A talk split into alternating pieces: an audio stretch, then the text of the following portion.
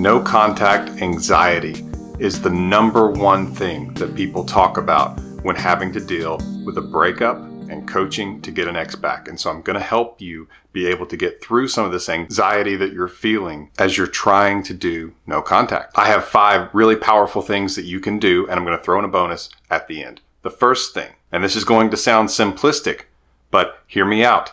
Review your plan. And the reason I list this at number one is it's actually, in my opinion, one of the most powerful things on this list that you can do. Review your plan because the way that your brain works is you will feel anxiety, especially when things are not addressed and there is no plan and you feel like you're just wandering out in the woods trying to figure this out. But if you tell yourself, I have a plan, this is the plan. I have watched videos. Maybe you've talked to a coach on my staff and you know what you need to do. You know you need to stay away. You know you need to be in no contact.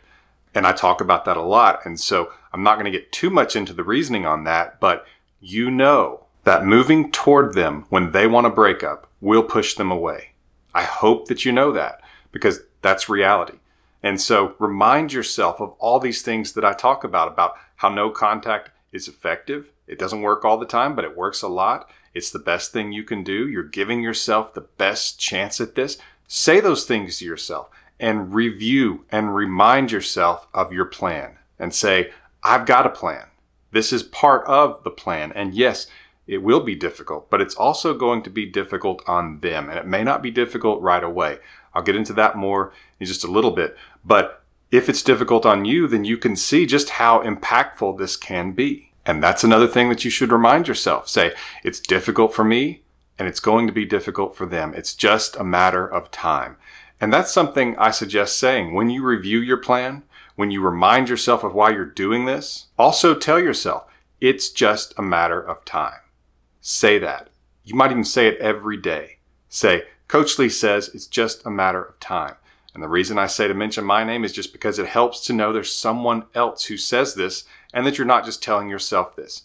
So try that. I think it'll help you a lot. Let's move on to the next point. This one may be tied for the most important, and it's breathing and breathing exercises. And on my website, I have a breathing circle.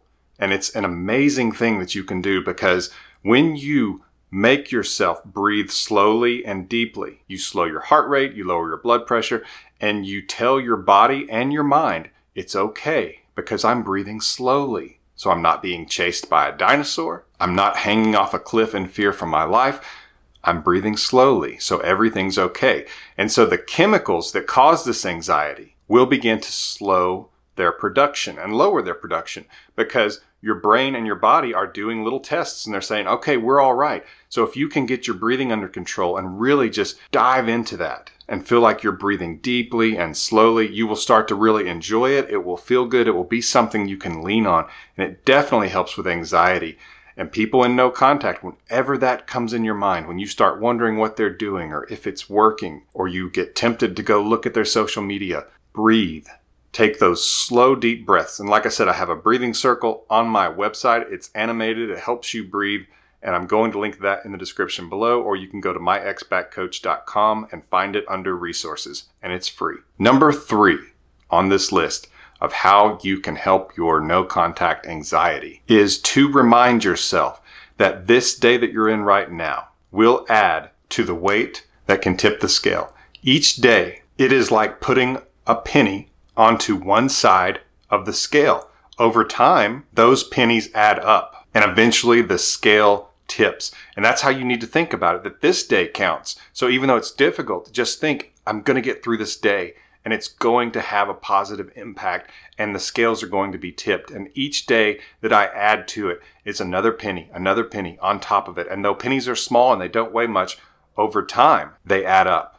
And so you can tell yourself that, remind yourself this day counts. I'm doing a positive for myself. I'm doing something that's contributing to what I want. And in time, it just gets more and more powerful with each day that passes. And so tell yourself that today is just another day I can use in the process of tipping the scale in my favor, in your favor. And so just remember, each day adds to the scale. Each day you're getting closer. Before I get to point number four, take a quick second and get information on my emergency breakup kit. It's at myexbackcoach.com. I'm going to have that link in the description. It's a powerful guide to help you get your ex back, and it makes it easy for you to book sessions with coaches on my staff. Number four, don't social stalk or analyze. And this is really difficult because I know it is so tempting for you to go look at what your ex is doing on social media. What did they say? What picture did they post? And you try to find meaning in that. You even look at it a little bit like a conspiracy theorist in that you're trying to find clues. The problem is, is that if your ex is giving you clues, and trying to manipulate you through those, then they're not ready yet. And you're actually going to hurt things if you fall for one of them. So, for example, if they were to post something about being sad and you think that must be that they're thinking about me, they're missing the relationship, and they're feeling sad. So, this would be a great time for me to reach out and I can tell them, you don't have to be sad because we can get back together. Rarely is a simple social media post going to be what they would do if they were ready and if they were to that place where you can be effective. Sometimes it doesn't have anything to do with you necessarily.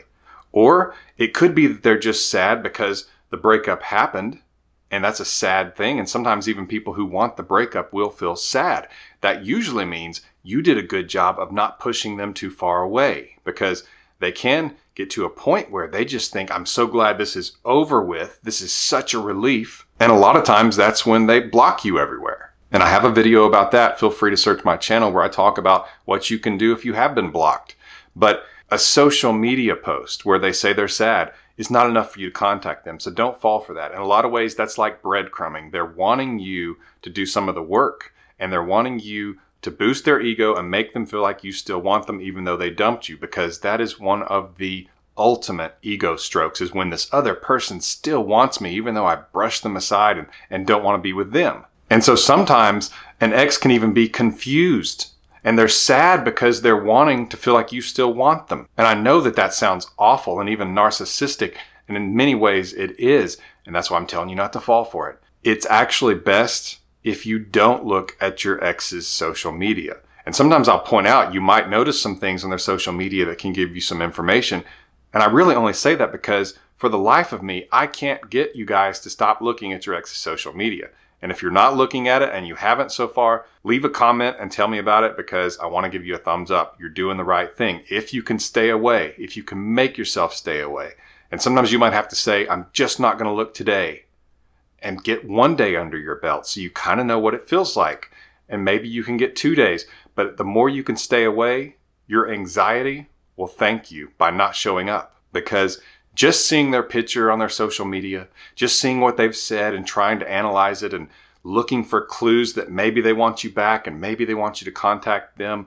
That's what causes so much of your anxiety because there's a lot of pressure and even seeing their face can make you feel terrible things that cause anxiety. So don't look at their social media. If anything, try to see it as from your perspective, they don't even exist until they reach out to you. That's really the best way to look at it and that will guide your actions and help you not do things that later you're going to regret. Number five is plan social events. That means going down your phone, looking at all your contacts, reaching out to people you haven't seen in a while, and scheduling lunches or going out for drinks or going bowling or walking or walking your dog, going to a driving range, going to a game, going to a concert. Different things that you can do with friends, catch up with friends and feel some of that love from people who won't break up with you. And you will want to talk to them about it most of the time if you feel close to this person. Try to keep that limited because some of it's good for you, but too much and they won't want to be around you because eventually they just don't want to hear about it anymore. So I'm just being honest with you on that because I don't want you to damage your friendships. But become your own social planner and schedule events as far out as you can on your calendar. Just start texting, go down your contact list and say, Hey, would you be able to do anything this week? How does Tuesday look? How does Wednesday look? And get some things on your calendar so you have things to look forward to and you have things to do so you're not just sitting around struggling with your anxiety and feeling bad. The more you can do with people who love you and surrounding yourself with love not only helps you feel better, but actually makes you more attractive. The more you can feel love from others, it's amazing how that will work. And I'll get into that in another video just know it will help with you being more attractive than you are right now. Thank you for subscribing to my channel, and I'm going to tell you the bonus point now, and then I'm going to talk about a video that you can watch next. The bonus point is practice your response. And what I mean by that is practice your response to your anxiety and feeling all this pressure and worry about your ex in the future. Practice the response you want to have. So if you want to be able to say, I'm not worried about it, or if you want to have a great day where you're happy and you've got things to do and you're busy and you're not thinking about it, practice that. Pretend you're that person or pretend that you are far enough along that you can do that and you will actually get good at it. It will be easier for you and it will become natural and you'll feel better while you're doing it. And you can even joke with yourself. I'm going to pretend like everything's fine. Now, from a long term standpoint, that might not be the healthiest thing to do, but short term, you're just practicing it so you can actually do it more naturally.